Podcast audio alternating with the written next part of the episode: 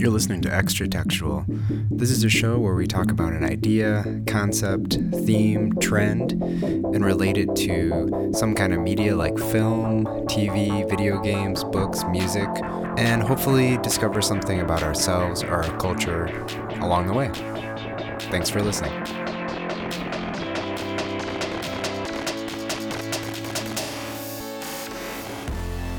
All right, welcome to the show. This is Eli Steenledge, and with me today is Jeremy Holiday.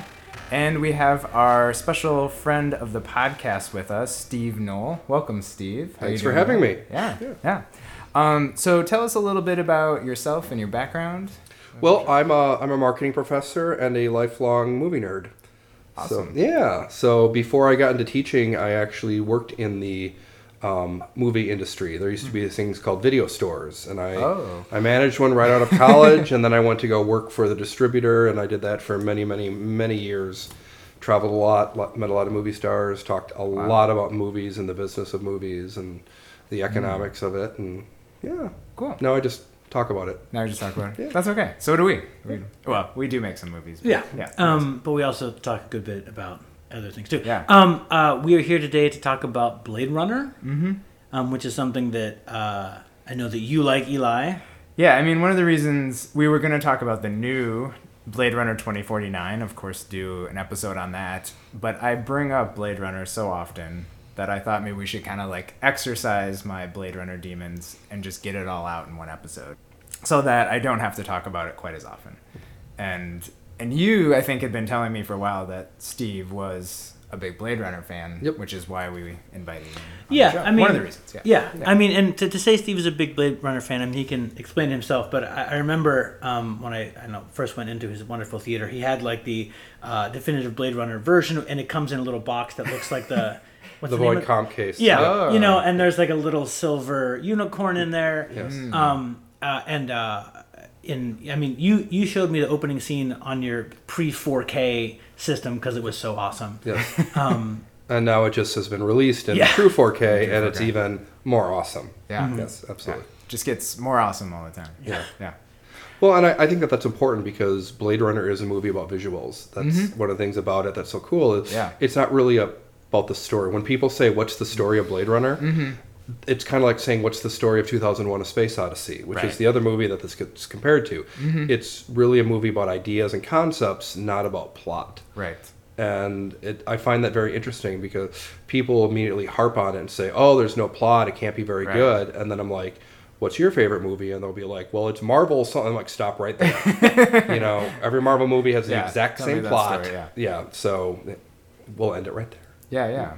Yeah, and I think um, approaching this to talk about it, certainly I, I do bring it up a lot, but a lot has been covered about Blade Runner in general. I mean, now people just always say, you know, it's one of the most influential sci fi films of all time, one of the most visually spectacular. Um, there's been, you know, f- uh, papers written on it, academic writing, all this kind of stuff, books. So I don't know that we can add anything super um, deep about it, but I think we will approach it from our personal uh, views of it, our personal experiences, maybe the first time we watched it, up into when we've rewatched it recently, maybe in 4K, um, and how those experiences have changed. Uh, and then we'll do another episode about 2049. yeah. Yeah. Yeah. Yeah. And and part of the whole myth of Blade Runner is simply the time period of when it came out. Yeah. You know, it the fact that it came out in the early 80s with the rise of home video mm-hmm. is really what created the whole Blade Runner myth. Yeah. You know, if this film had been released 10 years earlier or 10 years later, mm-hmm. it would not be regarded as the classic that it is today. Yeah. And I think it's really important to really look at it in its place in time mm-hmm. in terms of how it changed the industry. Hmm. Because again, if it had come out 10 years later, it would have not had this impact. Yeah, yeah. It was not well received by audiences at the time. Correct. Um, very much so. It kind of had to find its audience later. Yep. Uh, I do remember my dad saw it in the theater. I was quite young at the time, too young to go see it, of course. But uh, he was, he's sort of uh, a sci fi fan, but not like huge, huge into it. But I remember him being very impressed by it um, and the depth of it. So it's kind of cool to hear that that story as well. But um, he was looking forward to it, even if many audience members were not. Yeah, I mean it's interesting. I mean, I, I feel like we should title this the, part one, like our dads and Blade Runner. 'Cause when I was a kid, um, Watch that because I'm probably old enough to Yeah, be your it's- dad. Um, when I was a kid, we had a satellite dish Mm-hmm. in the country, is like the gigantic, like twenty foot satellite dish. Yeah. Um, and uh, we found out that like you could you could record off the satellite dish. Not a big thing, but this was like early V you know like early VHS where like many people had players, but having a recorder was like a thing in the early '80s. So. My dad was like, "Oh, we could like, you know, very economical. We could like, you know, record TV shows and movies and have them." So, he got like a, you know, a v, you know, video cassette recorder with his top-loading chunk. Probably a. Betamax even. Well, it was right after. Um, and uh, we, were, you know, we recorded stuff, and eventually, like, um, it was, was a well-made device. Lasted for several years. Yeah. We eventually got a new one with like a, a wireless remote. You know, Ooh. And my dad, you know, figured out a way that you could um, record rented videotapes, um, which was uh, I- I- obviously illegal, but it was before um, Macrovision. Right. So you know, th- there was nothing that prevented. There was no quality loss. Right. It wasn't necessarily illegal. It was a gray market transaction. Yeah, um, and so um, you know we, we there were we had this massive collection of like videos that we'd recorded, um, and and one of the ones I remember was Blade Runner. Um, I think my dad had my dad was not a particularly um, I don't know not a particularly intellectual man, um, but. Uh, you know, I, I sort of knew him by a lot of the films that he watched. We'd watch them together. Um, he tended to like like this dystopian stories. Like he liked Escape from New York. You know, Yeah. he, you know he liked Freejack. I think it's a movie. Yeah, yeah, Yeah, yeah. yeah. I Um, and he like, he liked Blade Runner, and, and there was you know there was a many of our like we had, we had like six hour VHS tapes. Many of them had like several movies on them, but we had one that had just Blade Runner. And it- Oh. just Blade Runner In written at the top. SP versus SLP. special. Yeah, yeah, yeah, yeah. That's right. Yeah. Yeah. Um, higher quality, Quality, you know. quality, yeah. Um, and and that was the first time I had I watched it. I watched it on VHS at home, recorded And it would have been from pan and scan and mono. yeah. So even that. I mean, because it was single speaker, but you know. was- um, and I remember watching it. You know, I don't know, was I nine, eleven? You know, on your something like that. giant 19 inch TV. Yeah, giant, a giant bevel in the front, you know, like a giant bubble. Um, and I remember watching it, and it was like, ah, I, you know, I was like, it was like dark. I didn't, entire, you know, like there's adults talking about things. you know, there's not a lot of action for me to figure out what's going on, and then there's like people shooting each other. And I'm I don't entirely know what's going on. Um, but you know, as I've gotten older and watched it many times and many different versions of it, like you know, it, it's a it's some way for me to understand um, a little bit about, more about my father, like you know, because it's something that he liked, Yeah. um, you know, and something that held in great esteem because it was on a you know special VHS tape. Um, uh, and I think that I mean I don't know if that's what most people's experience of it were, but like um, my under like when I think of like Blade Runner, when someone says Blade Runner, I like I don't often think of that original 1982 version. Um, you know, I think about this quasi amorphous story movie that exists in Because you're several very versions. young, and, and you missed it in its first Yeah. its first round. Um, But so one of the things I wanted to bring up was um, when I, I had read a couple, I heard a couple things on NPR and read a couple New York Times articles about 2049. Yeah. Um, and I was surprised at a couple things. One that um, when they when they talked about Blade Runner, the movie, you know, and said this is a sequel to Blade Runner. Um, the, the thing they talked about as Blade Runner was the original 1982 theatrical release, um, which uh, I then I think we should talk a little bit about the different versions. I mean, Yeah. like so I hope that like um, this could function as a little bit of a primer for those that like just want to know a little bit about the old Blade. Runner before going into the new one. Um, do you want to talk a little bit about different versions, Steve? Yeah, well, one of the things that a lot of people, you know, everyone thinks about Ridley Scott as this like acclaimed A-level Hollywood director. Yeah. And when he made Blade Runner, he wasn't. You know, he'd mm-hmm. only had one big hit. His first movie was called The Duelist, completely forgettable movie. His second film was Alien, which was everyone thinks of Alien as this big, huge movie. Right. It was a minor success. Hmm. It was not a huge box office success. You know, you have to remember in the late '70s we had Star Wars, Superman, Close Encounter. Yeah. You know, these were big successes. Mm-hmm. Alien was did okay. Yeah. But it gave him the clout to make Blade Runner, but he did not have final say on it. On it. Yeah. So he finished the film, and as they do, they tested it. So they, they took it out in March of 1982 and showed it to a bunch of people, and the collective collectively was, what the hell is this? it tested incredibly poorly. Um, as a result, the studio took it away from Ridley Scott and said, "Okay, we got to explain what's going on." So they brought in one of the screenwriters and had him write all the voiceover dialogue. Brought Harrison Ford in to for a day and just mm-hmm. cut all the dialogue, put it together, and then they also said, "Well, this whole bleak ending, we got to do something with it. What do we got?" Yeah. Well, Warner Brothers had made The Shining two years earlier, and they had a whole bunch of helicopter footage of the opening from The Shining of the mm-hmm. helicopter zooming Through the around. roads, so yeah. they took some of that unused footage, slapped that at the end, and came up with the theatrical version of Blade Runner. Hmm. What they didn't really know at the time is a very, very smart technician, somewhere along the line, made a VHS copy of that original test version. And after the film flopped in the theaters, um, that version over the next decade or so started getting passed around Hollywood. And people would see it and started to realize there was kind of an alternate version of Blade Runner. Yeah. Um, and that's what really started this whole interest in going back to it. Um, so right away we had Ridley Scott's original version Right. that he that was unfinished. That was a test version, so it wasn't even a finished version. Yeah. Then there was the studio mandated theatrical, Theatrical version. release. Yeah. Then they brought it out on home video, and when they brought it out on home video, they also, in an attempt to kind of sell it a little more, um, when they shot some of the, the violent scenes, uh, mm-hmm. Ridley Scott kind of looked at it and said, "Oh, this is a little too gruesome," mm. and trimmed it back. Now, mm. part of that is it could have been to get an R rating because Right. remember that they were in the big battle of the X and the R at the Yeah, time.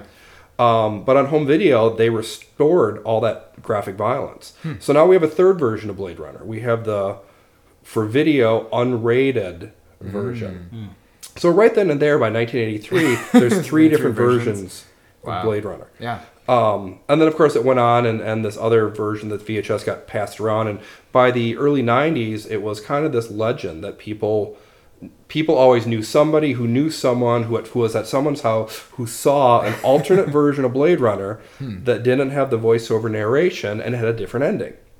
So that was kind of this. It was this whole myth of did it really exist? Did it really exist? And then by the 90s, you know, the, the film had sold quite well on video, and that was what precipitated the director's cut. Yeah. And of course, Ridley Scott, they went said, "Hey, can we do a director's cut?" And he's like, "Yeah, great idea." And they're like, "Cool, we'll get back to you with it."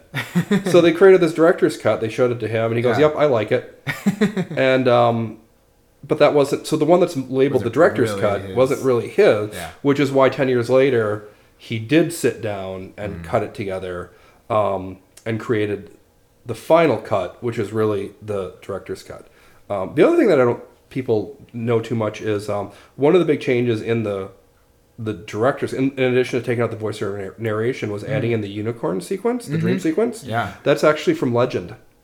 Oh, That- is that- it that's from an Legend? outtake from Ridley Scott's Legend. Is they they wanted to Wonderful film, by the way. It is a wonderful. It is yeah. wonderful. And have you seen both versions? No, I because not. again, the the American version of Legend is 85 minutes. The original version is two hours, so 35 minutes are missing, and a completely different musical score. It's Yeah. two entirely different Hmm. movies. I have it. We can watch both later. Okay. So okay, um, but again, another film that the studio. I always changed. saw that connection, and I was like, Yeah. "Does Ridley Scott just like unicorns?" What yeah, is no, this he thing? had. They actually, they actually had all this footage Yeah. left over, and that was where it they, they pulled it. Pulled so it's interesting because the final version of Blade Runner includes footage from The Shining and from Legend, in addition to Blade Runner Right. in it. Uh, so a lot of people don't realize that that's mm-hmm. that's where that came Like from. So, so yeah.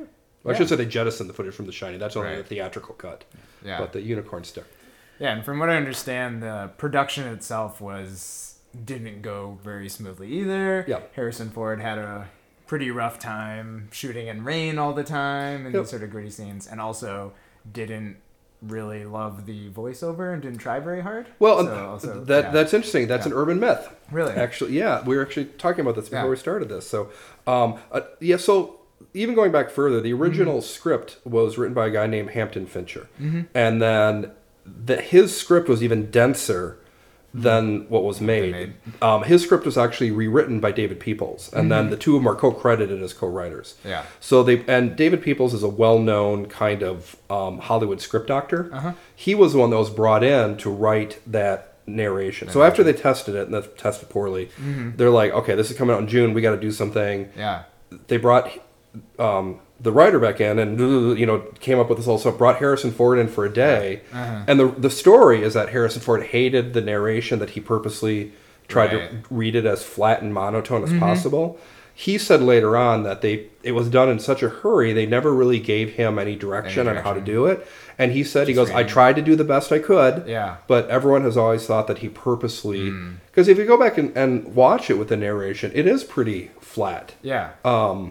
But it also it's really clunkily written. I mean, it's basically let's explain to the audience what this is. Yeah. and that's really all it. It was really it's it's to tell 'em what's going on. yeah, it's a classic attempt of the studio saying. Mm-hmm. We have a film that's way too dense. We need to have people explain what it is. We're going to hold their hand as they walk through it and tell them Yeah. Mm-hmm. what to think, and you're never going to deviate. So when you took out the the narration, all of a sudden you have a film that its ideas and its themes are really what you put into it. Right. So Much more you, subtle, yeah. yeah. Mm-hmm. you can look at it and say the movie's about this, and I can look at it and say it's about that. Right. That's what makes Blade Runner so interesting now, Mm-hmm.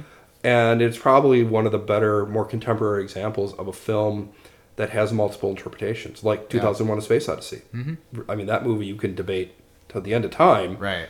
Is it you know about atheism or is it the ultimate film about God? Yeah. I mean, it's both, depending Yeah. on your perception. Yeah.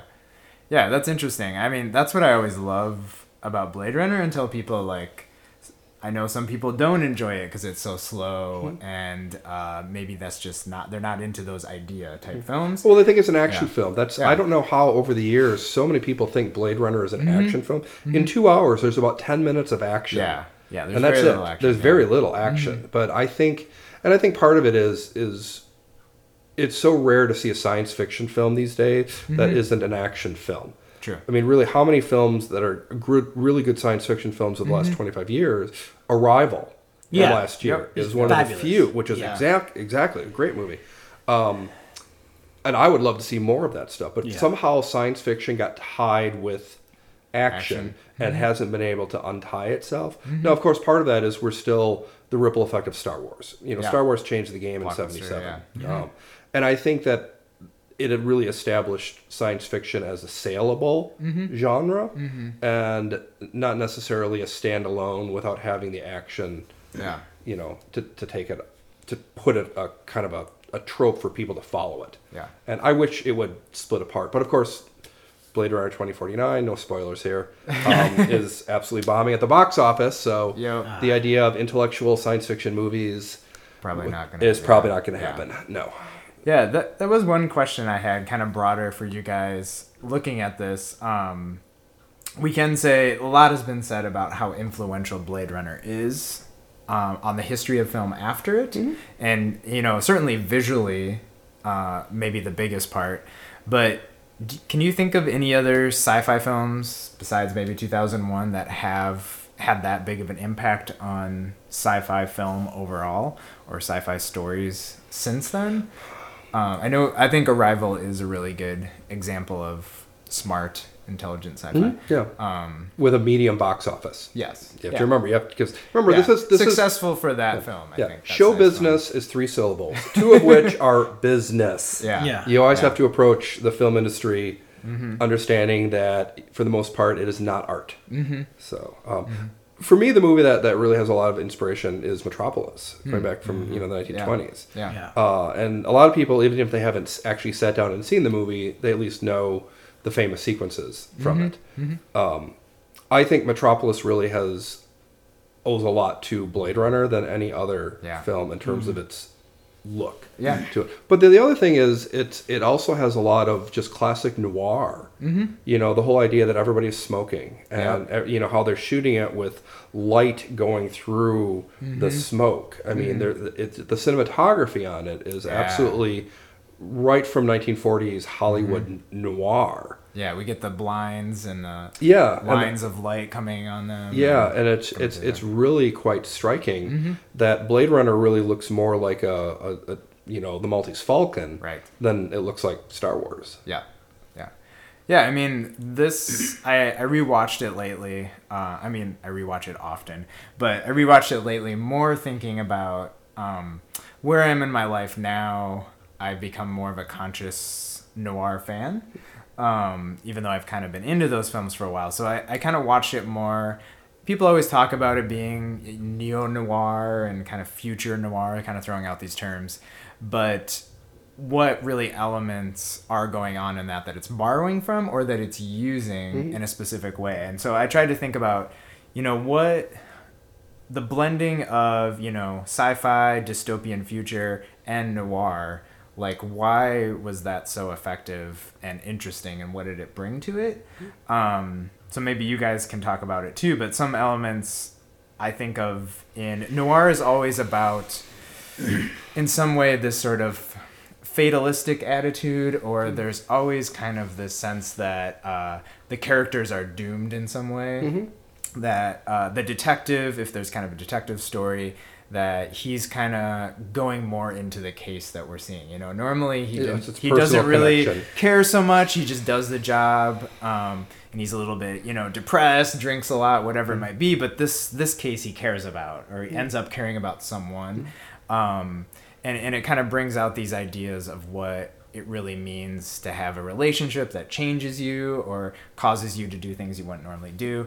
So I think for me that's what I was noticing is that there is this sense with the replicants that they are sort of like doomed in their lifespan, that there is this end to it. And also I think just in general everybody on earth uh, they talk about, you know, going um, off earth to get away, to escape, but everybody there just kind of seems stuck Right. they can't go anywhere. They're just kind of like lonely, living in their own homes. So even like Deckard seems like what he doesn't really have like a point in living. He's just like getting by. It's you know? existing, not yeah, living. Yeah. Yeah, yeah. So I, I kind of saw those elements that it's bringing, and certainly we could talk about like a femme fatale and all these different ideas. But well, and the, um, yeah, the other thing too is the whole idea that you know sometimes the story, what it's you know it's the classic MacGuffin. What Mm-hmm. is driving the story isn't necessarily what it's about. Yeah. If you go back to the Maltese Falcon, now spoiler here, it's been 80 years. If you don't know this already, You can spoil it, yeah. We spoil everything Yeah, here, yeah. so and the Maltese Falcon, you never find out what was in this bird, in Yeah. the statue. You, Yeah. you never actually find Don't out what- yeah. what's in it, and.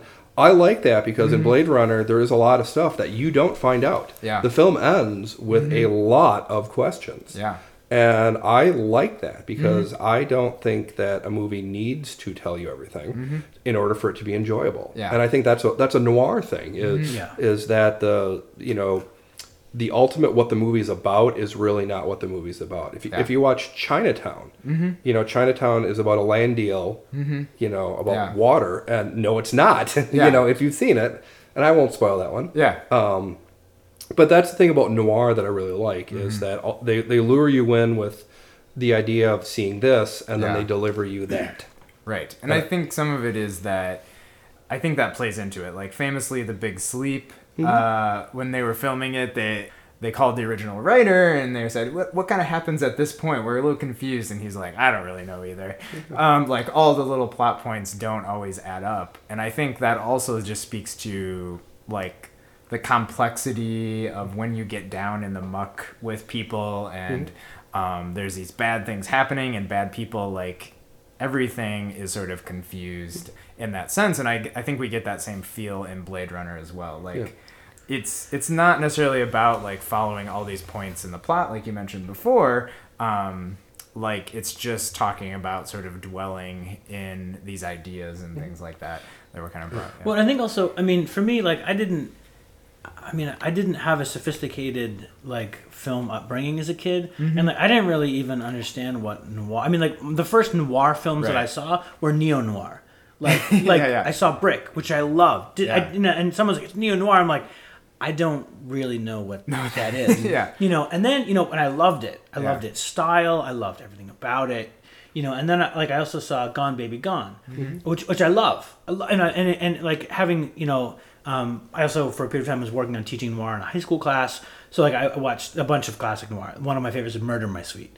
Um, you know, and you know, and and um, you know, we also watched Chinatown, and other things. But the, one of the things that I loved most about um, the, the the style of noir, you know, the tropes of noir, um, is that you know this this dark German philosophical perspective that like it's just it's just horrible. yeah Um, well, that comes about out of German expression. Yeah, yeah, yeah. Was, that's what Metropolis was. Yeah, um, and it, there's something about it, like just just the the gestalt of it, or you know, mm-hmm. the structure of it. It's like this is how, this is how I look at this is how I believe the world is. Mm-hmm. You know, it's not a mess, but it's if you if you tell the truth about things, they're a lot more challenging than we talk about on a daily basis. Right.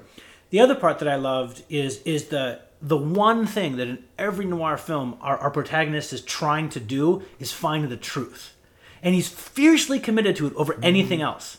It's one of the reasons why I like The Wire. I mean, The Wire is, is not necess- it's not really a noir show, but the beginning of it, the entire show starts because Jimmy gives a shit when it's not his turn, right? Which is the which is the essence of what drives the like you know uh, the latter part of every noir story when when you go like down into the Right. in the dregs. Right. There's a lot of good, um, you know, like Japanese noir where like and some of it gets crazy, you know, like urban zombies and all kinds of stuff. But like when we go, we go that that next level. Um, that was always interesting to me because it's also like our protagonist is the only one in this world that wants to know, and, and is fiercely committed to knowing, finding out, and discarding with all the bullshit. Like they don't, they they they finally in their life don't care about all this fake nonsense, and like th- that is like a I always identified with that quest. I'm Like mm. I want to know. Like it is it is to know the truth Yeah. of what is going on, mm. as good or bad as it is. I want to know. Um, and, and and like that's the journey that I always like, and that's like a it's a very symbolic journey from like ignorance to truth. Like you don't there's no you know Buffy style stabbing a monster in the heart in that journey, mm. um, because it's usually tremendously disappointing Yeah. like finding out what it is is you know whether it's Chinatown or Gone Baby Gone or Murder My Sweet or anything like what you find out is very bad. Yeah. Usually far worse than you than, than our character or even the audience in a good noir film ever knew at the beginning. Um, and that's one of the things that I, I loved about Blade Runner as I got to watch it over the years. You know, and, and it moved from seeing the theatrical version to the director's cut, and then just recently, you know, the final cut you know, like uh, Deckard is trying to, he's trying to figure out various truths, you know, depending on your perspective. Um, and he, and like he is reluctantly journeying through finding those things out. And I, I'm happy to go with him on that journey. I don't care where he goes or what he does, but um, he's always trying to, to figure out a little bit more.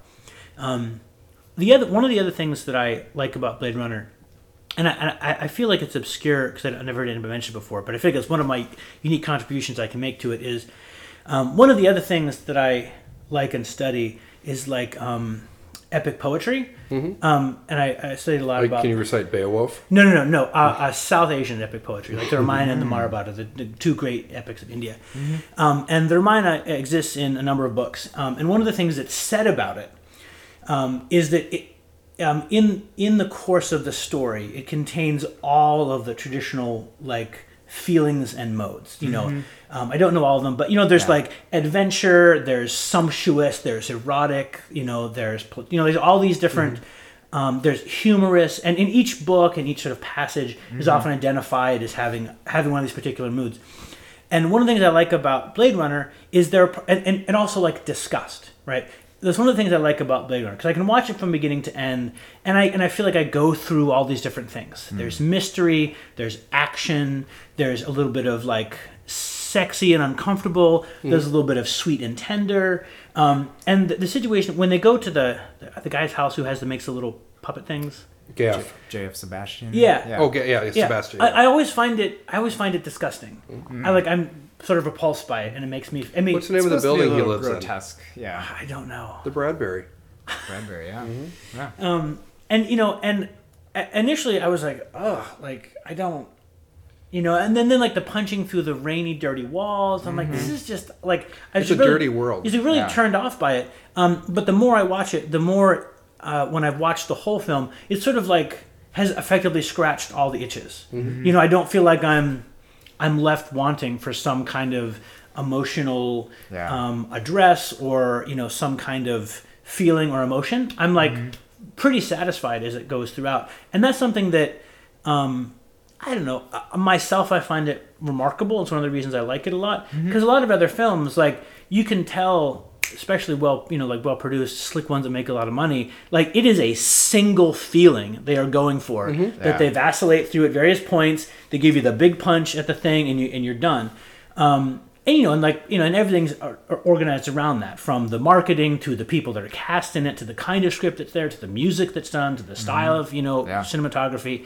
And I like the Blade Runner, though it's dark. it has you know like the the part when he's in talking with like the snake woman and he's like like a, he's like an inspector Yeah. you know? I mean like it's it's absurd. Yeah. and when i first watched it i was like this is this is so dumb. Um, but the more i watch it the more like i appreciate this little bit of silliness in the whole thing. Because it because it kind of allows the serious stuff to be a little more serious. I only recently realized um, I'm a big fan of The Big Sleep, and uh, there's a part where he goes into a little bookshop and he pretends to be this like book dealer, and he kind of flips his hat up and does this like funny voice, and like it just recently struck me like Yeah. that's exactly what Harrison Ford's doing. He Yeah. like And I think that's a, does that's it- an yeah. old noir trope that Yep. goes with it. So. Yeah. So the interesting thing about Blade Runner is, you know, it's such a tr- troubled production. Mm-hmm. How much of the final movie that people love is really a result of mistakes? Hmm. You know, as they're filming it, you know, what was on the page didn't translate to what they actually filmed, and they have to edit it all together. Hmm. Yeah. Now we look back and go, "Oh my God, this is such a masterous, wondrous film." Yeah. How much of that was purely by accident? Mm-hmm. You know, that's the interesting thing, and especially a film that has gone through so many different variations of it Yeah. it really does make you wonder as to how much of a film is the actual prepared art and how much of it is just a lucky accident. Yeah, I mean, looking at Ridley Scott today, we when his last film we reviewed, Alien Covenant, uh, Jeremy and I did not appreciate very much at all. Um, let me just say this: um, I, I said I would not swear on your podcast. i already do it. We, we can mark it with you can do explicit. It's that uh, that was one of the biggest pieces of shit I have ever seen. Um, I I called it um, Friday the Alien because it was it was the biggest budget Friday the Thirteenth movie Yeah. that's ever been made, and that's all it was. It was on Yeah. par with any of the Friday the Thirteenth. And oddly enough, most critics were pretty positive on this one. Which I thought don't- it was I like don't a get. turn. I didn't get either. I think part of it Yeah. Prometheus tried to do some really, really big ideas and didn't quite get there. Yep. And I think this is a reaction of we tried to go someplace really big, and, and so now we're going to go the exact opposite Mm-hmm. Right. direction. And I think a lot of critics walked into it going, "Oh, is this going to be another Prometheus? What the hell's going on?" Right. And when it wasn't, they were relieved. really. Uh, unfortunately, I kind of went into it liking Prometheus. I did as and, well, um, yeah. it's a flawed movie. I'll admit that, but Yeah. I, I, I would rather watch an interesting failure than a mediocre success. For sure. I've always said that. Yeah. Um, but yeah, the Alien Covenant was wow. That's and they're just like we're gonna make four more of them, and I'm Right. like, oh no. yeah, I don't know Well, if like, I mean, gonna what's gonna chance now. happen in those other Yeah. four? Yeah. And well, a few things about that. Um, oddly, he didn't make the new Blade Runner. Produced it, He, but he and he executive produced. He it, seems to so, be yeah. pulling Alien into the direction of talking about like artificial intelligence. Yes. And these androids, and it's weird because that's what. And they st- and they still dream about electric yeah. sheep. Yeah. And but uh, I guess I am a big fan of Alien, hmm I am too. Blade Runner, and Legend. We Yep. brought up, but I feel like progressively, I think he is a strong craftsman Mm-hmm. of the film art. Like he has great images still. Mm-hmm. Um, everything is like on point, sounds great. Uh, but I think he lost like his poetry sort of. I do too. And Yep. and I don't and like I, I, guess think he's in old man desperation mode. Yeah. and I mean, I don't, and I don't mean Yeah. that. I mean, he's 80 years old or right around 80. You know, the the clock is ticking. Yeah. And I, I think he's and, and David Lean kind of got in the same way in his later life. David Yeah. Lean only made three movies in like the last 20. Kubrick Yeah. is another one that um, you could really argue was in this like race against the clock to really do something profound. Yeah. And I think we're seeing that now is he's in this, you know, he knows that his time is limited Sure, and he's wants to leave some big profound Mm. mark. Mm-hmm. And I think and, and it's interesting that you mentioned artificial intelligence because that is a major theme of the second Right. Blade Runner movie, which we're not going to talk about. Um, but I, I think that, and I, and I think that that is contempt because we are moving into the era of, you know, everybody has Siri on their phones Mm-hmm. and everybody has, you know, voice activated stuff. And, Yeah. and we're seeing more and more of that stuff coming to our lives. Mm-hmm. And I think that that's, it's really interesting to see where it will go in the next 10, 15 years. I mean, Yeah. the whole idea of, you know, when you get sick, the first doctor you will see will be an AI doctor, and they will be able to diagnose, Mm-hmm. Diagnose you. And if they can't quite figure it out, then it goes on to a real, A real physical physician, person. yeah. But I mean, it, it- you know, I'm a marketing professor, and, and we talk about this that in when you call into a company for tech support or, or when you chat, are you talking to a real person? You're not. You're talking to an AI. Only if the AI can't figure it out does it actually get transferred Yep. to a real person. They kind of filter it down. Yeah, and that's usually pretty seamless. You don't Mm-hmm. even realize the point at which it goes from AI to real person. Mm-hmm. And again, I'm not scared of the ro- robot revolution. I am perfectly fine with this. And I think you know Blade Runner does bring up a lot of really interesting idea, and it's even the marketing slogan of um, the, the company, "More human than human." This and that's the whole idea of both these films, both, Mm-hmm. Yeah. both Blade Runner and sequel is is what is it to be human, Mm-hmm. and I that's one of the things about the the initial director's cut when they took out the narration, when they added the unicorn and took out that that crap ending, it did bring up the whole idea of is is Deckard a replicant? Yeah. And if so, did he know he was a replicant? And even if he was a replicant, does that make him somehow less? I mean, you look mm-hmm. at Rachel, and she had her her memories, and she obviously had just as much emotional pain as a regular human being. In fact, in in the whole film of Blade Runner, what person is the most emotionally vulnerable person? It's Yeah, Rachel. It's Rachel, yeah. You know, it's certainly not Deckard. It's certainly not his boss. Yeah. You know, it, it's it's amazing that the most Or Roy Batty. yeah is yeah also very or even the emotional, other yeah. Gaff, his Yeah. Mm-hmm. assistant Gaff, and even J.F. Sebastian and all the other. Yeah. Mm-hmm. They're they're sympathetic, but they don't really have any emotional depth Yeah. Mm-hmm. like Rachel does. And the idea that that emotional depth may have been programmed in Yeah. that's that's really interesting because there is the big debate: Are we just forms of walking computers that Mm-hmm. eventually we'll develop a supercomputer that has the computing power of a human brain, and then will that become sentient? That's Yeah. the big. That's where Asimov's ideas of uh, you know kick in and as to Yeah. what is human. Yeah, I mean, this is uh, one of my favorite ideas. We've talked about artificial intelligence before in the show. We did a Ghost in the Shell episode, and I think that's one of my favorite elements. Is somehow when you talk about artificial intelligence and artificial beings, like suddenly it brings out all these concepts about what makes us human, because we're looking at something that's purported to not be human, um, and in Blade Runner, they it progressively develops this idea that they're more perfect than us. Um, like more human than human. yeah, and Sebastian at one point, you know, they asked like, "Why are you staring at us?" And he's just like, "You're so so perfect. You're so amazing to to witness." And um, and so I think that that makes, and I think that's with Deckard at the point that he thinks he's human, it kind of makes him nervous um, that he maybe isn't strong enough to defeat them, or uh, you know things are progressing past you know his prowess or something like that. Uh, makes us look kind of more frail as humans and things like that. So I really like that that concept, or at least bringing those that dichotomy to what makes us human and what not. And for me, what I found fascinating is the memories that they talk about. So Rachel has these implanted memories that she totally feels are real, and that sort of brings her some humanity um, of that. And I think just personally, like exploring, like you said, like what is the difference if she feels a lot more than these humans? Like, does that make her more human, more real? And if we took away our memories, um, as like They some be like tears in the rain, like tears in the rain, yeah. Like what which was improv, by the way. right? It was improv. Yeah, Yeah. was added.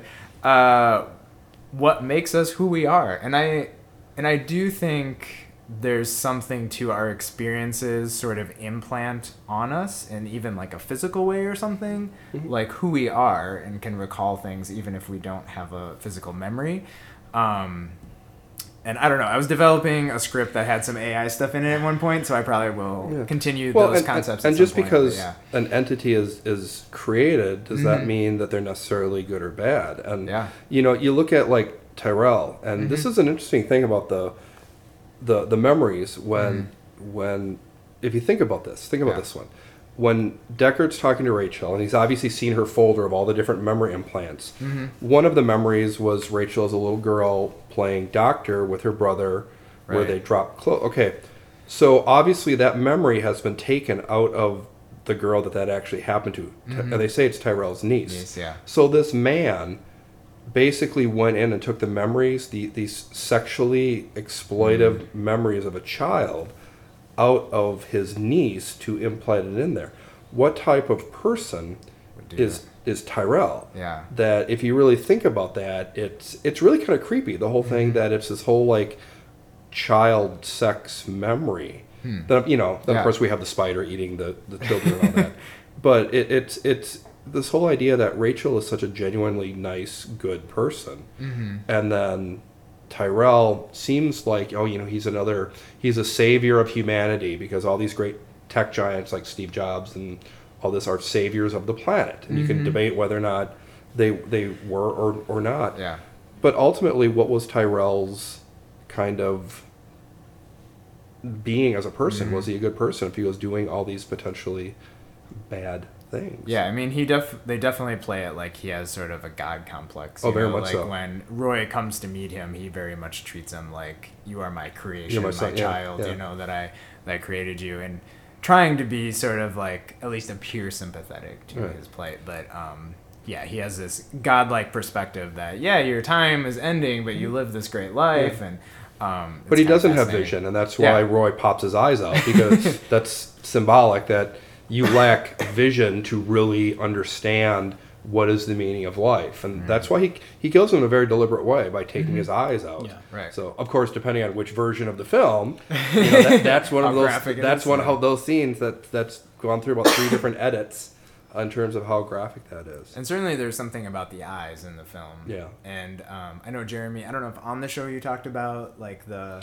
the sort of glare I don't know, light so- in the eyes. I mean, the I, glitter. I, I Yeah. watched like the final cut twice with this, like a trying to find it like a with with the the, the question, Right. like like are Those are- we yeah. are we given clues? Are you talking about the things in the eyes? Those- Yeah. No, that's that's purely uh, cinematographer's thing. A lot of people have talked about that. That you can tell if they're a replicant because of they've got this like a like their eyes kind of glow. I, Yeah, that's Well, purely here's a, the thing. Well, so but style. whether I mean, so for me, it doesn't. Um, when I looked at it, and the thing I said about it was not that like. But if you want it to mean that, you can. Well, yeah. You well, no, so I, for me, it, it, it didn't um, because it happens to various characters when they sh- when they shift from a black iris to a reflective iris. Right. And for me, it's not like um, this person's a replicant or not. Um, but it's like you know because it happens to Deckard at the end. You know, like he, mm-hmm. he's contemplating the dying Roy. You know, and he has he has sort of these black irises and then these reflective irises, which other people have at various points. It just for me like highlights this person is contemplating these two things Right. like humanity versus you know being a replicant and and like for me like one of the reasons why i justify it as a reading is like the film begins the first time we see people with an individual examining someone else's eye Yeah. Plus, in that whole opening shot, there's that giant eye. Right. Yeah. Whose eye First is that? shot, That's yeah. one of the things is people who is- that yeah. whose eye is that? yeah um, and it just sort of tells me i mean like visually it says like you need to pay attention to what people's eyes are doing in this film because it'll be important Yeah, I think that's a lucky accident. Yeah, I mean, I, I Yeah. heard definitively lately an interview with the screenwriters, and then at the end, they and one of them they didn't even know. They said uh, at one point he said there was some something in one of the scripts that didn't quite make it that implied something about Deckard being a replicant, um, but they didn't end up using that line. But he said I don't know if Ridley got this idea from that, and then the second unit director um, joined them, and she said they they did purposely do with the replicants the eye reflection thing, um, but like Harrison Ford at one point like walked into a shot that he wasn't supposed to be in, and it like caught his eyes, and she said that Ridley Scott told her that like that was the moment that he got the idea. Um, I think it's that into- retconning, and that's Yeah. the thing is it, it- Yeah. with a, with a film like Blade Runner because it has been discussed so much. Yeah. People can go back and read into this stuff and say, Mm-hmm. "Oh, this is what they were thinking all along." Yeah. I, I I know enough about how movies are made. yeah. It's a happy accident. Yeah. And, and Well, after the she- yeah. yeah. if you after the fact you can go back and look at it and Yeah. and go, "Well, that's what we meant all along." Well, I think she was saying he didn't really like put it into the film at that time, but it gave it planted the idea in his head Mm-hmm. for later to put it to. I think until the director's cut, then he was probably contemplating this concept, and then said, "Yeah, I'm going to do this now." I, and bring I it really over." make the argument. Um, uh, that I'm about to make, but Yeah. there's an there, there's I, I, so like I, I rarely divorce the art from the artist. I know that it's like very popular in academic circles. I've always Yeah. sort of railed against it, but I think this is one of those cases where like um, the the text itself, the film, like has this sort of spectrum of meaning in it that whether or not it was intended, Mm-hmm. Yeah. um, it's it, it's valuable and produces interesting like contemplative ideas as going through it. Mm-hmm. Yeah. Um, whether or not he intended it or not, I mean, you know, like it could, you know, Yeah. well, it, it, it's irrelevant because if we're discussing it, then it is art. Yeah. You know, Yeah. that's the thing is though, Yeah. whether or not the, the process that created it, whether or not it was a flawed process or the intention was different, the fact of the matter is, it is what it is. And to us, it is art. And we can look at that and see it that way. Mm-hmm. And it'd be interesting to be able to travel back in time and talk to Michelangelo Yeah. and, Right. and talk about some of the stuff that and Intended, yeah. it's like, was that always meant to be like that? And he's like, no, that was a mistake. And I just I just covered it up this way, and everybody looks at it as the incredibly brilliant mm-hmm. choice. Yeah. And it wasn't a choice; it was a reaction. Mm-hmm. There's a very big difference between a choice and a reaction. Yeah, I mean, I think in many ways, looking back at Blade Runner, I think it did sort of like capture lightning in a bottle. Like, did. Uh, I think a lot of people were given free enough free reign to be artistic and creative in their own field, whether it's the you know production designers, graphic designers, the cinematographer, that somehow everything came together just sort of beautifully um, to create these ideas and that's always what I love about it and why I like watching it so many times. It it does have this like depth and layers to And it. And you see new stuff, yep. Yeah. And so I always pull out new things and even just that world that I just don't question it for a 2nd Mm-hmm. you know? Um, it's so live and everybody talks about the practical effects and everything like that. Oh, yeah, And yeah. I think that certainly plays a part into it. But um, yeah, I think those those artists uh, knew what they were doing, or at least it just came together in a way that Oh, it did. It, it was absolute lightning Yeah. about, and it's magical. I mean, it just, it is just everything just was firing on all cylinders. Yep. Even if they didn't realize it at the time, it was such a troubled production. But I think in hindsight, it really is up there as one of the greatest films ever made. Yeah. Whether or not it was meant to be or not. So, so an interesting thing. Once you've seen the second movie, no spoilers. Say anything. I do have a new theory about Blade Runner. Is that I don't think it, it occurs on Earth. Huh. I, I don't. After I, I really think that um, it is a different universe. That's it is not supposed to be our future. I believe that, Hmm. and it really makes me want to go back. And of course, a lot has been talked about as the, the you know the the whole myth of the the business curse. Every business whose logo was Oh, seeing yeah, a Blade yeah. Runner, of Yeah, course, went out of Atari and business like that, and all that stuff, and which is not true because Coca Cola is very dominant in there. Yeah. Um, but it, it is interesting that, especially in the second film, there's there is some stuff that kind of makes me go.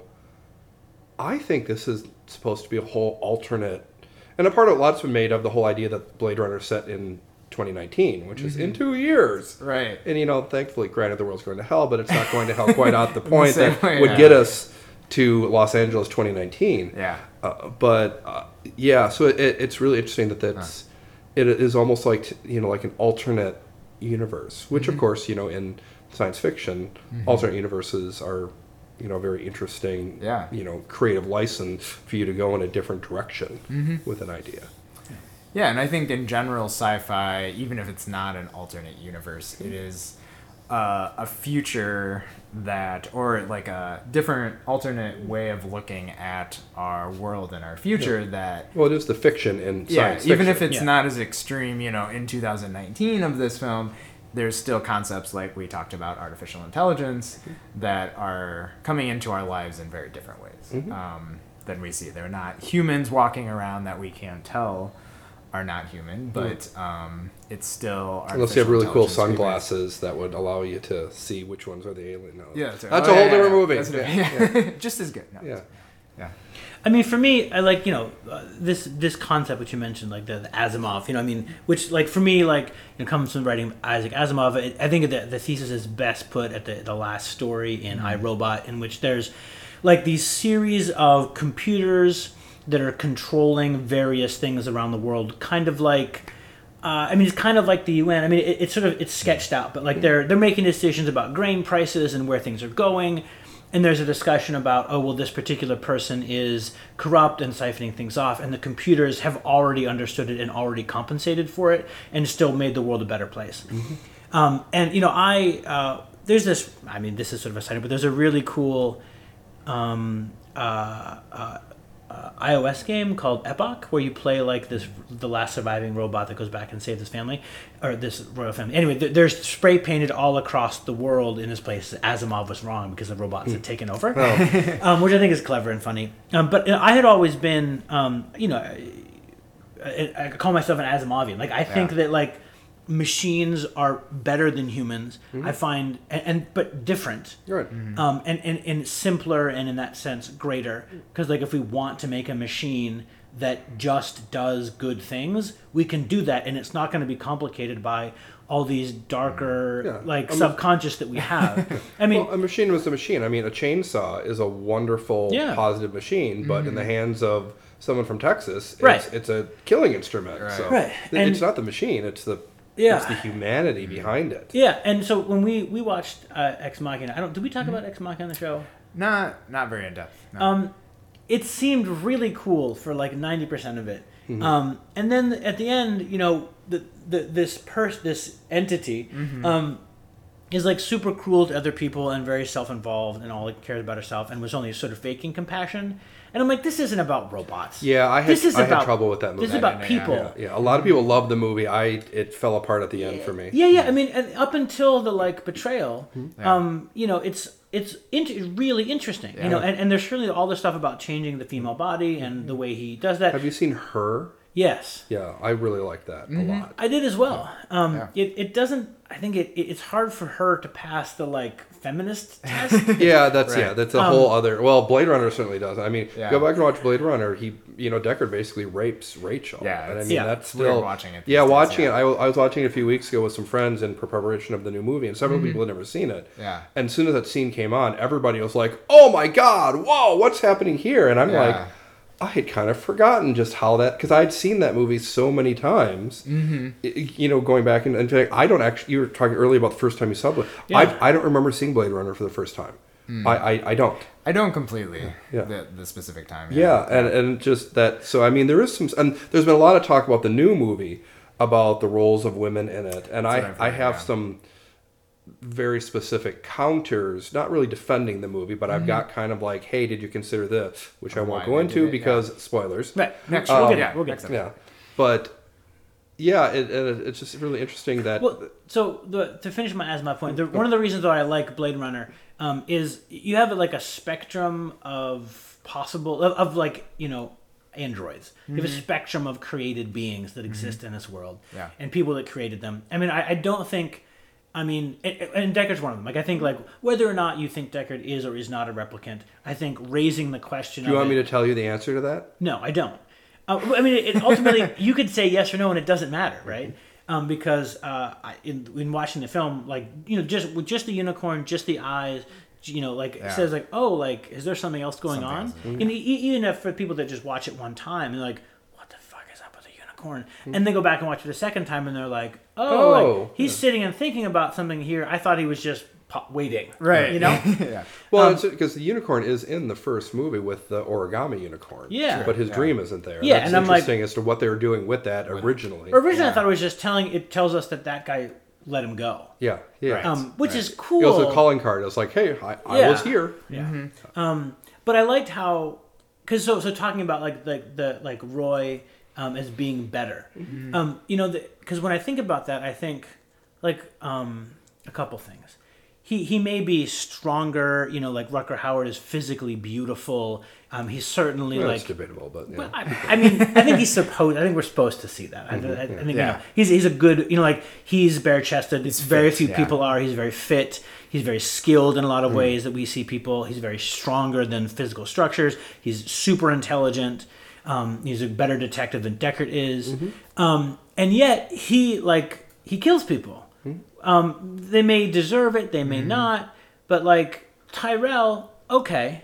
Yeah. But Sebastian, yeah. you know why um, and so when i think about and so like as much as i like want to hold up you know the replicants as you know asimovian creations better than human beings um, they don't like they they have the they bring up the idea, but they certainly like I I'm not like I, they don't pass my test. Like I don't think you know like I, I would imagine that when human beings finally make things that are like that. They will be generally good things. Correct. They will not run around killing people. And and, and like for uh, the thing that I, it makes a really interesting. Or if film. they kill people, they'll kill people who deserve to be killed. right that we decide you know um, or, or or like find ways to not kill them and solve a problem otherwise i mean would i get I mean, I think that it's interesting. What's interesting that the film is also saying is that they talk specifically like these are Nexus 6 versions. These Yeah. aren't your average Android. And then they talk about these implanted memories. So I think the implication is there's something happening with that that's triggering something human in them. That Yeah. they're having these other well, experiences. and so you have these parallel individuals like you have like the nexus sixes that have been implanted we don't know what their memories are but they've been given this stuff Mm-hmm. and they they generally they're trouble and they're causing trouble to our world Well- rachel's given memories You don't and- know if she's in. I mean, the Roy, he's a Nexus Six, but Yeah. what is Rachel? True. Is she a Nexus Six or is she a Nexus Seven? we yeah, don't yeah, know. yeah. you know, she that's a could be big beyond- question yeah. because the implanted memories is a new thing, and is Yeah. that is that a whole new model? Is that Mm-hmm. is that a Nexus Seven? Yeah. Um, but you but you at least have um, Rachel comp- to compare with the other ones. You know, like some element of humanity being given to them. Mm-hmm. You know, and and it, and we don't know what's been given, but like it. What, what the the thing that I see when I, at the end when Deckard is looking at Roy, he's like, you know. Perhaps it's like the replicant part of you that is wonderful and perfect, and there's this humanity that we cram in here that's been a, a big mess, you know. And it's like if we were if we were to if we were to Right. remove that humanity and finally let ourselves create something wholly different from ourselves, um, we would actually create this wonderful thing that we want to. Mm-hmm. Mm-hmm. Yeah. I mean, we, we've kind of been talking around it, but we could talk more about that final scene because I think, like we said, we could, I think the film is meant to be read either way. Like mm-hmm. it's ambiguous to say maybe Deckard is human, maybe he's not, maybe he's a rec- replicant, but I think they do imply different things. Does it matter? Does it matter if he's human or a replicant? Well, I don't know that it matters, but I think it may be saying like if he is a replicant by the end, I think I see less that it's speaking to about humanity in some ways. Mm-hmm. Because I think on the one sense we're seeing this switch where like he's set up as like the ultimate Blade Runner. Mm-hmm. And he's the one that's like they said. What did they say? Something about like the ultimate wrecking crew or something like that mm-hmm. that he's taken down. But progressively, and I think even in the physical bodies, we see this shift where like the humans are all covered up in this like big clothes, and there's the guy at the eye shop who's in this like suit, and the way that they sort of like degrade him to human is like pull off his suit, and he's just sort of like this small person Yeah, inside. right. But like as the movie goes forward, like you said, Ray becomes like shirtless and shows off his body, and um, Pris also is like, like the leotard. thing, leotard. yeah. She's like skin tight, so Yep. it just like shows Zhora's- their Zhora's bodies. nude, Yep. yep. she's nude. So um, and uh, Pris is doing like these backflips and showing like how strong she is physically. Mm-hmm. Okay, so the Yeah. backflips are only in there because Daryl Hannah was a cheerleader when she was younger. and at her audition, Ridley Scott asked her, Is there anything you can do interesting? And she Yeah. goes, well, I know all these like acrobatic flips. So they actually wrote that in there Ah. specifically for Daryl Hannah.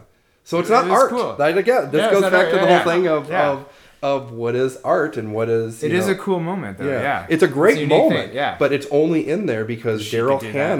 Hannah could be to do happen Well, but to be see, able for me, that. that means like it's a film, right? And Yeah. and, and a film, like when I think about Never. like when we have made films, Mm-hmm. um, you know, like it's different than writing a book because like you control all those words in general, right? Mm-hmm. Yeah. Even though I didn't make them up, like Yeah. I'm, I, I, I'm they're borrowed and shared meaning.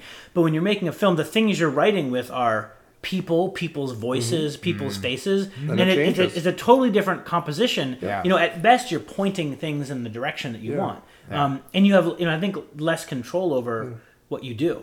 You know what? It would have been very happens? interesting to see a director in today's CGI world would have been Hitchcock. Because Hitchcock was so controlling of everything. true, yeah. Yeah. He used to say that the one thing that I don't like was actors because they're unpredictable.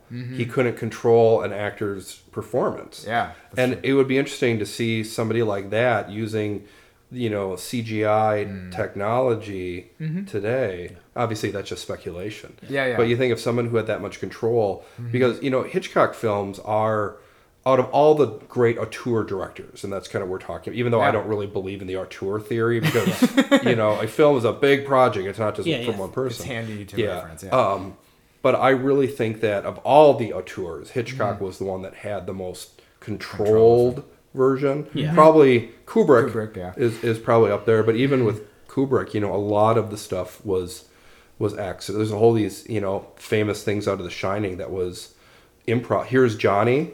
That was Yeah. improv, and Really? Kubrick didn't even know what it meant because he, he lived in England. He didn't know who Johnny Carson was. So J- Nicholson Yeah, had a different line and got sick of saying it and finally just said, Here's Johnny. And Kubrick went, Oh, that's kind of weird and different, and Yeah. had no idea that it was a hmm. reference to Johnny Carson. yeah. Of course, now that's like iconic and Right. brilliant, Yeah. but it, pr- It it, purely was an and it got improv moment.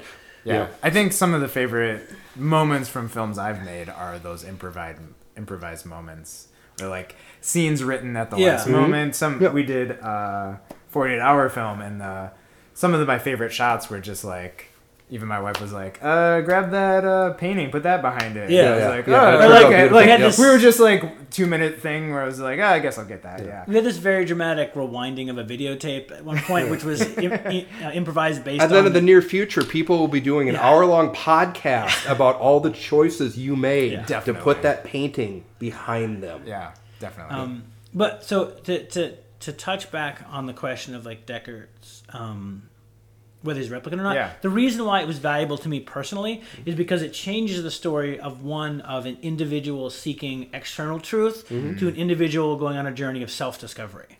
So ultimately, like he's a value because one of the things that I I've seen it many times, not as many as you guys, but the, one thing that No I, spoiler, you're going to love the second Yeah. movie.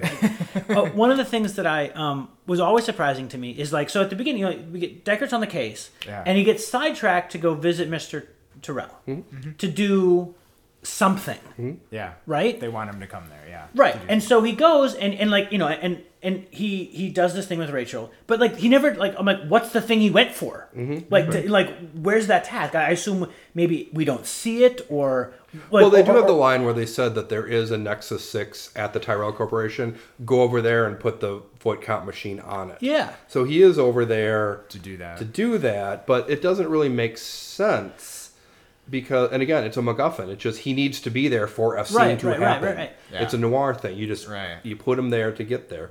But so then there's this bit. I mean, so then like, thinking about you know is Deckard a replicant or not? There's the the scene after the the Voight-Kampff with Rachel. He's discussing with Tyrell about you know, and she she is, but she doesn't know. Mm-hmm. You know, and, and he's like, how long did you know that? How, how long did it take you to figure that out? yeah. Right. And presume. And so I'm reading again. I'm like, oh, presumably Tyrell knows. Like he knows that Deckard's a replicant, and, and he has some set of programming or some mm-hmm. set of And preparation. he's, he's testing Th- him yeah, to find right. out how well he can. Yeah. You know, and then and lots of other folks along the way because then mm-hmm. the, the person at the boss at the beginning is not a boss he's a handler mm-hmm. right and, and he he he possesses both a world of complete untruth with Decker and a tiny bit of world of truth because of the unicorn right and so and then you know Decker goes through this journey about trying to figure out all those stuff for other people but all of those scenes can be reread if you know as him thinking about himself Right. um, which just added like a whole nother layer to me. And again, like an individual seeking truth about themselves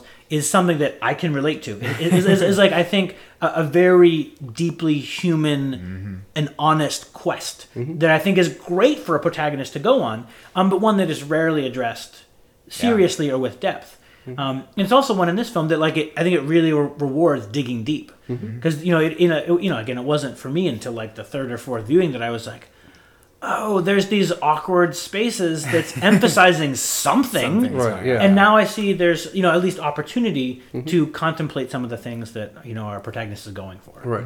Yep. Yeah, and and so much of it is just immersing yourself in this incredibly visual world mm-hmm. and just letting the stuff flow over you. I've always Yeah. said to people who are seeing for the first time, don't even think about the movie. Just let mm. it wash over you. Yeah. And then go back and watch it a second time and try to digest what it. And I think that's a, any of the really really great art house films are like that. You know, and again, not to go, go back to 2001, but the first time you see 2001, it's like, what the hell is Right. this? This is two and a half hours of movie with 10 minutes of dialog mm-hmm. You know, with these long, long con. But Yeah. you knowing what it is and going back and thinking about it, that's the point of the film. That's what mm-hmm. makes it a difference between a film and a movie. Yeah. You know, the film's got that Yeah. artistic side to it, and and I like that. Cha- I like being challenged by a movie.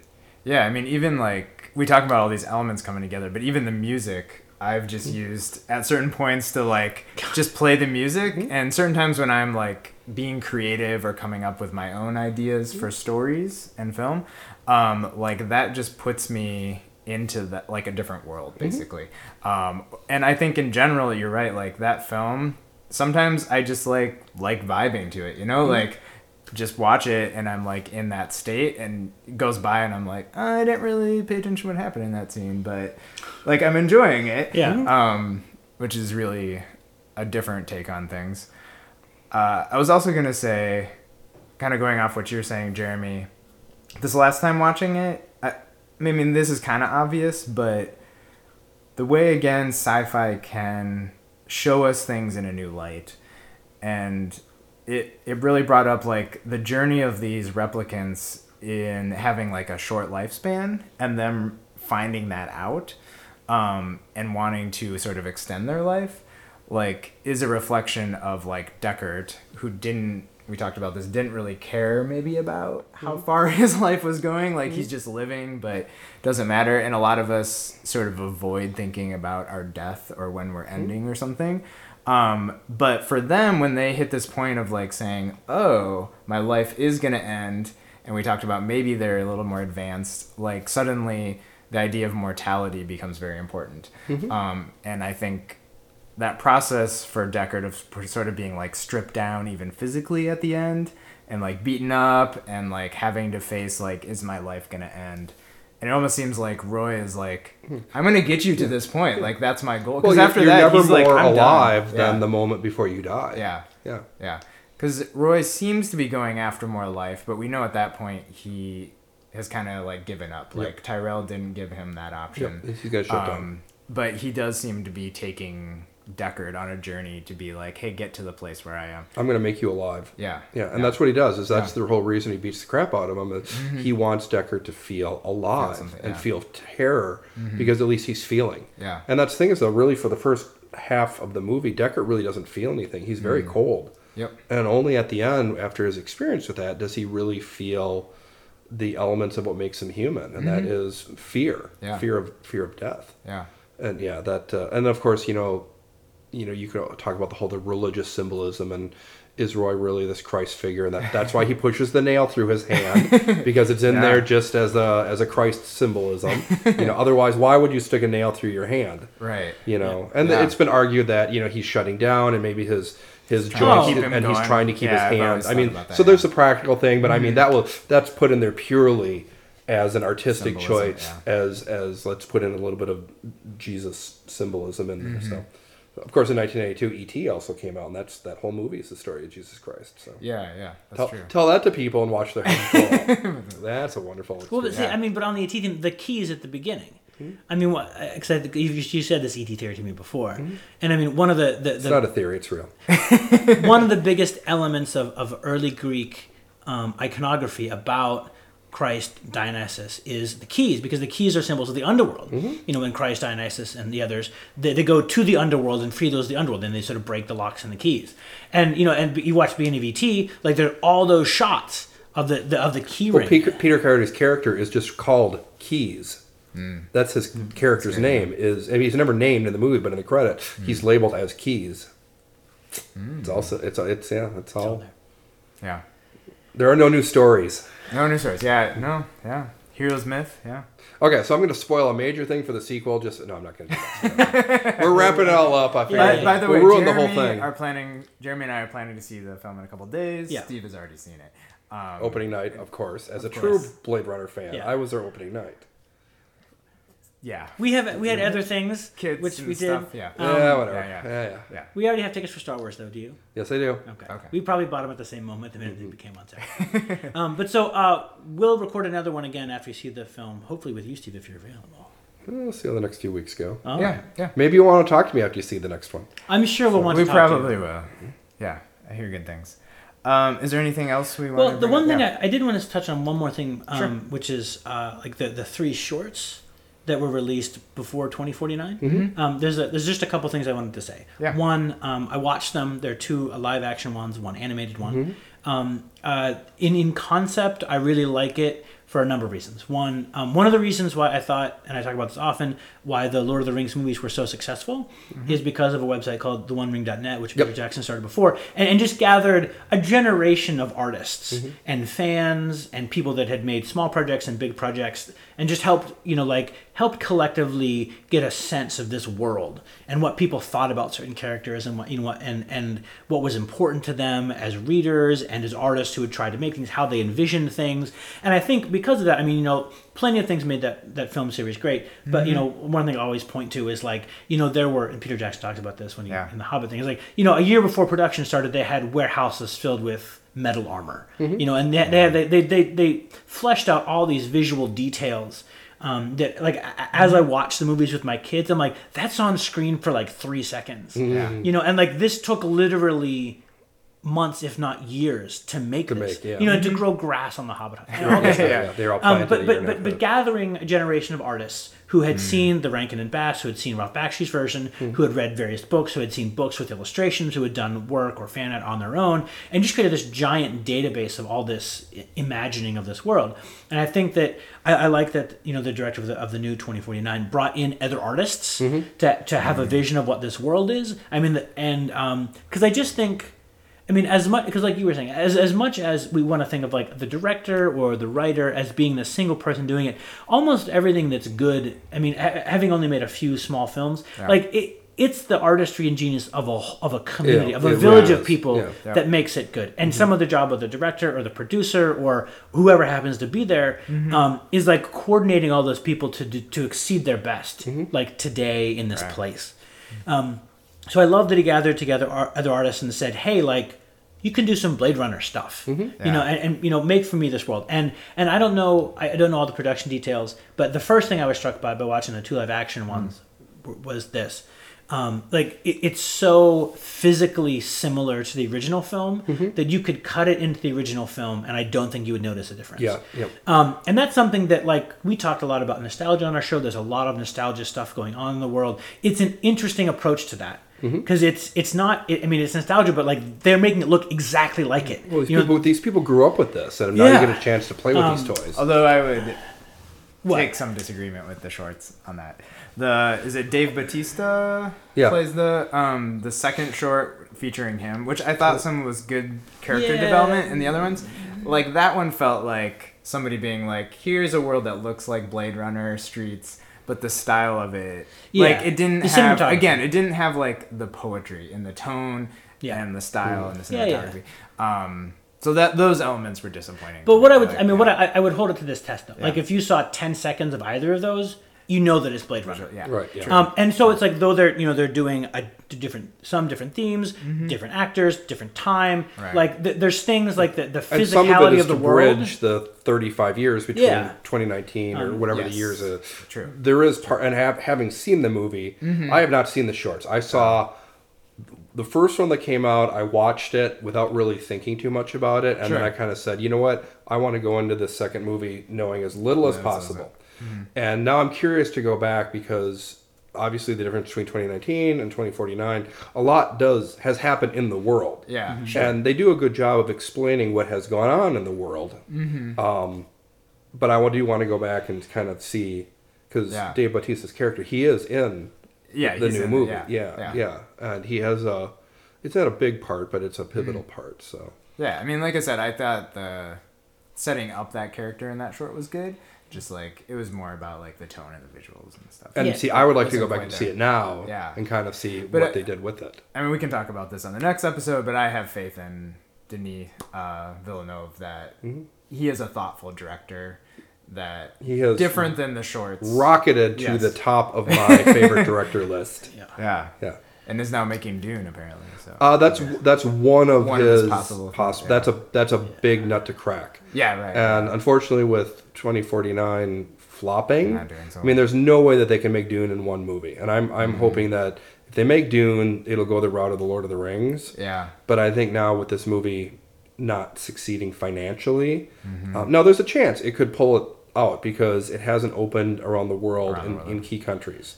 So there is a chance that it, it, but you know, it it costs 155 million dollars. You need a three to one multiplier, so you're looking Mm-hmm. Yeah. at a half a billion dollar growth before it's considered profitable. Profitable.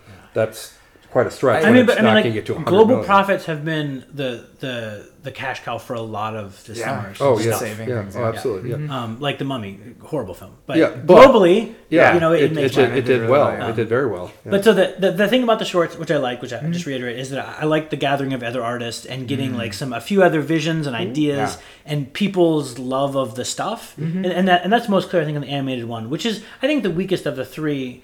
Um, but it because it, it's more like an, a clear homage to Mm-hmm. Blade Runners, like Blade Yeah. Runner elements in a different setting.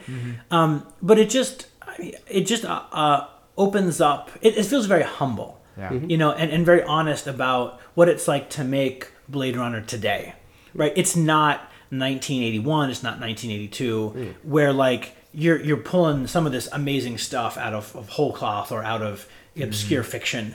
Um, you know, you're you're making it in a world where millions of people have seen this film, have grown up with this film, have mm-hmm. made student projects based on this mm-hmm. film, Yeah. have made fan art, you know, have mm-hmm. made costumes, have done like you know like have done Lego things, like you know ha- have imagined and fleshed out in their minds the rest of what this world and this history looks like.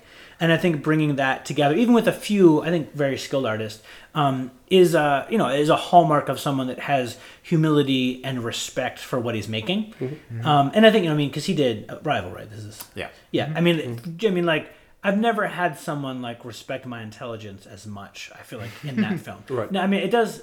It's not perfect because I don't like the ending, but like Oh, oh, like uh. ninety five percent of it, I think disagree. is Oh, I yeah, we disagree. It's fine. There's an episode on it. You can go back. Yeah. to. Um, you know, but like, you know, halfway through the film, I was like, I, I can't believe I'm watching this in a theater. Mm-hmm. You know, this is I was shocked when I saw in the theater, yeah. going, "I who the hell greenlit this?" And I Right, want to thank them for saying yes. Yeah, yeah. Yeah, I was so happy that that movie made money. Uh, Mm-hmm. Very, very happy. So you should see his, his earlier. He has a movie called Prisoners that's really, really good. Mm-hmm. And again, it's it's it's a detective thriller that goes in a completely different direction. It's a very strange Yeah, film. Yeah, but it's a great elements. I really like his Yeah. film Enemy. If you film. Oh haven't yeah, seen yeah, yeah. I've It's seen all really his good. films. Smaller yeah. film, yeah. Um, I also, I mean, the, the other thing I wanted, I just, I, I, I think that my experience of the 2049 marketing is good. Um, it- there's no voiceover. Um, it, it, it, I feel like it appeals to people that know Blade Runner and people that don't, um, which I think is hard. Um, it's sort of for people that don't know it, they're kind of like, you know, but I feel like you're catapulted into this world of stuff. You're like, what the hell is going on? Um, but it makes it. I, I just um, I feel like there's also there also wasn't too much. Like they're they're not giving you away too much of the story in the They're not giving away anything. Yeah, which is Yeah. I like. yeah. Yeah, you know, and, and I think that's it's, what doomed the film. it, well, it, well, it, People it, didn't know. It did yeah. because really, if you ask anyone under the age of thirty about Blade Runner, chances are they haven't even seen it. Right. Probably. And then you're asking them to go see a sequel where they they're not even telling you what it's about Mm-hmm. from a marketing. And I remember I'm a marketing. Yeah, yeah, it's all about you know. that. It's I look at that and go, wow, that's a colossal It's a mistake. move, Yeah. But I'm so happy they did that because as a film lover, Mm-hmm. it allowed me to walk in. And how many movies can you see where you don't actually Yeah, know the whole don't. story? Already? I, I also want to say, and I, I, I totally give myself license to be totally wrong about this, but I, I would not be surprised if this film in five or six years we talk about it as being a film that succeeded in this sort of tertiary market, like streaming, online Well, purchase. That's the thing is, I'm looking at that too, going, will this film find an audience like? again. Because I mean, first ju- just looking at like the histor, like the, certainly the first Blade Runner, but other historical things I love, like um, uh, Buffy Hmm. um, and Firefly, like those Joss Whedon things. Like I mean, Firefly was made because of its release on DVD. For it Right, was problematically released out of sequence on television. Yep. But the people that came to love it, and I think the audience that was, you know, had their minds ready for a more contemplative kind of show, watched it at home on their own televisions. Well, that's what allowed them to go back and make these other versions Um, Yeah. of Blade Runner. Was there was an audience for it, Yeah. and they and they realized that there could be money. You know, Mm-hmm. this comes from money, but you know they figured it out that if we kind of say, well, people want art and they're willing to pay for art, so we'll let them do this director's version. Well, so, and let me ask you this, Steve. So, if you, I mean, you went to see Blade Runner in a theater because it came out, but like, if you had to choose, like, your, if you, if you could watch it anywhere and sort of under any circumstances within reason in the future, would you choose to like watch it again in the theater, or would you choose to watch it at home in your theater? I have a nice theater your setup, so I would watch it. I would always choose to watch it at home. Um, but I mean, I like the idea of a big audience of people watching Yeah. it. I do not like the idea of people on their phones and talking and all this stuff. Hmm. I, I suffer from theater rage issues, so I I know better, and and it, it is a movie that really needs to be immersed, and that's so. I have one last question for you guys. What do you think is going to happen in Blade Runner twenty forty nine? I don't know. Um, I may post a link to this after we see it to find out. But I did this uh, sort of fan short for a project in grad school, and I sort of implied that there would be like some procreation of something between these uh, androids like there would be they would be able to create their own new life in some way um, was implying and i've gotten hints of something of that so i don't know if that's like a big thing in it or not um, for sure but I, i'm interested to see where the development of them go um, Jeremy? Oh, and this is, I mean, I feel like I'm not at all prepared for this question because it's like, it's based on, so like I watched the trailer and I watched these shorts. Um, and I mean, I mean, like, so like Ryan Gosling is like looking for Deckard Right. because he's uh, like a, a, a pre blackout model, you know, before like sort of all that. I, I don't even know what happened, but like all this stuff gets wiped. I don't know what happens to 24 But like, I get the sense that like, um, because this giant repository of information is destroyed, that no one knows who replicants are or not, and there's no way to actually find out in the future. And he has some. There's something in his programming or something about him, whether he's an android or not, or something about him as a Blade Runner. Um, they like they getting in contact with him is extremely important because it's helping them figure out um, this crucial element, which I think they're worried about, which is like trying to find out who's a replicant and not, um, because and and somehow he possesses it, right? And that and the story unfolds that way. I assume that I you know I assume Ryan Gosling is human. I assume that he's uh, sent on a task which he uh, initially believes in, but then eventually finds out that it's bogus and goes on a secondary quest with Decker to find a deeper truth about something. Um, I believe that uh, he and Rachel ran away somewhere, got off the grid, and were there for a while. Um, and something happened to her. I don't know what. Um, and so we get, you know, Decker and whoever Ryan Gosling is sort of gallivanting around trying to prevent themselves from being killed, searching for um, uh, a truth which is surprising. Um, I don't know what that truth is. I'm, I'm, I'm interested in, I mean, like, so in the shorts, there's this, we see a new replicant by this new company mm-hmm. that is forced to choose between a human life and an android life and chooses to mm-hmm. end the android life, or it, it cease the android from functioning. Yeah. Which, again, for me as an Asimovian, Asimov, yeah. is, is, is, is like, it's one of the fundamental rules of robotics, mm-hmm. right?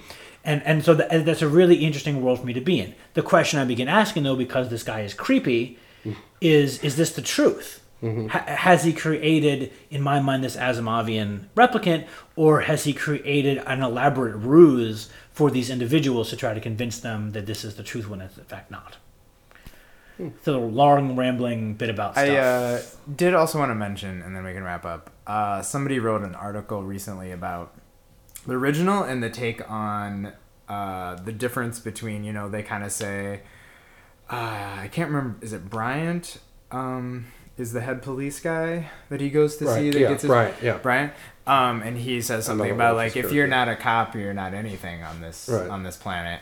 Um, and just they were pulling out, you know, in 2017, this idea that the police sort of have all the power, and even if you know how we treat people and things like that doesn't matter who they are as long as the people in power are sort of the ones in control and can put that power out over their bodies and control them and you know that the people on this on this planet in this area um, don't really have the control and there's different classes of people still definitely between them um, so i just thought it was a unique take reflecting our current society. So that would be really fascinating. The concept you're talking about, if we, if they don't know anymore who is a replicant or not in the future, like this is this idea of kind of taking away our color blindness or whatever. You know, like Yeah. everybody's sort of on equal footing again. Um, would sort of shake things up. So that's sort of fascinating. This is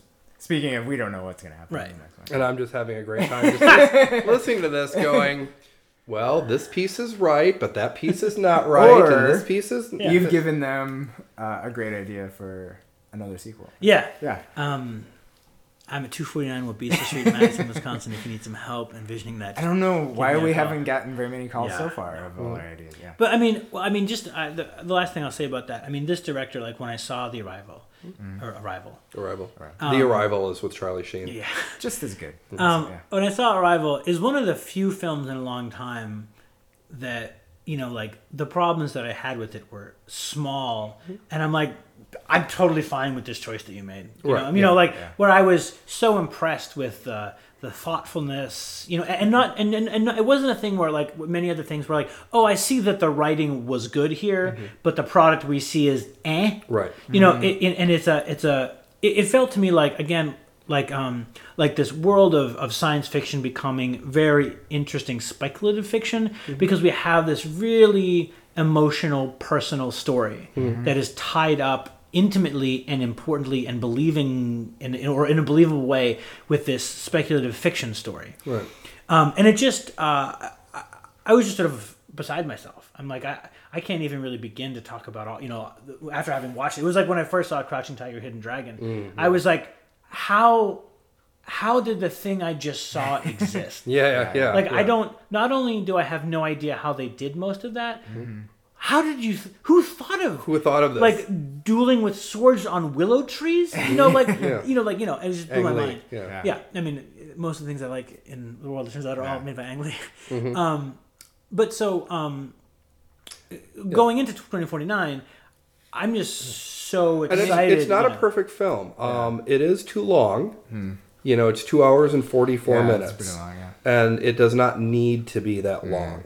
So, but it's it's it's something that I don't think they could just go in and edit it. You know, it's mm. something that it, it was in the. The way it was written pre-production and stuff, yeah. Right. and how they did it. And mm. I, I'm happy that they were willing to release a film of that length because Yeah. that does cut down its box office prospects. Mm-hmm.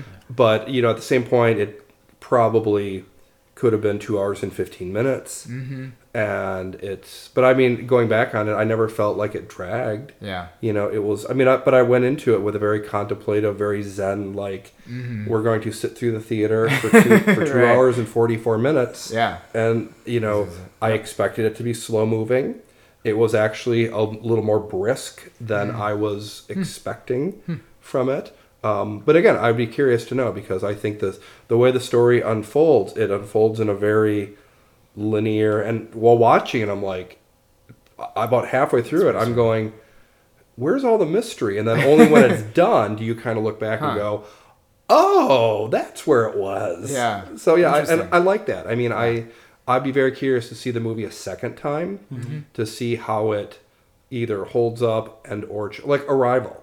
You know, obviously knowing the plot twist of that. Yeah. My big question was, would that film work a mm-hmm. second time? Mm-hmm. And I was very happy to discover that I enjoyed it more Yeah. the No, second that is- time. Hmm.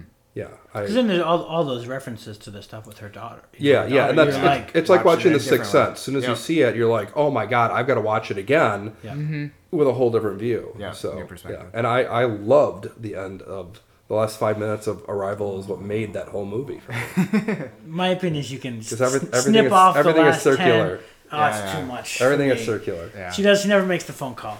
Um, in, in my version of it, and the sto- you know, like doesn't make the phone call, and they disappear into dust, and that's our film. That's the end. and it's and it's fabulous.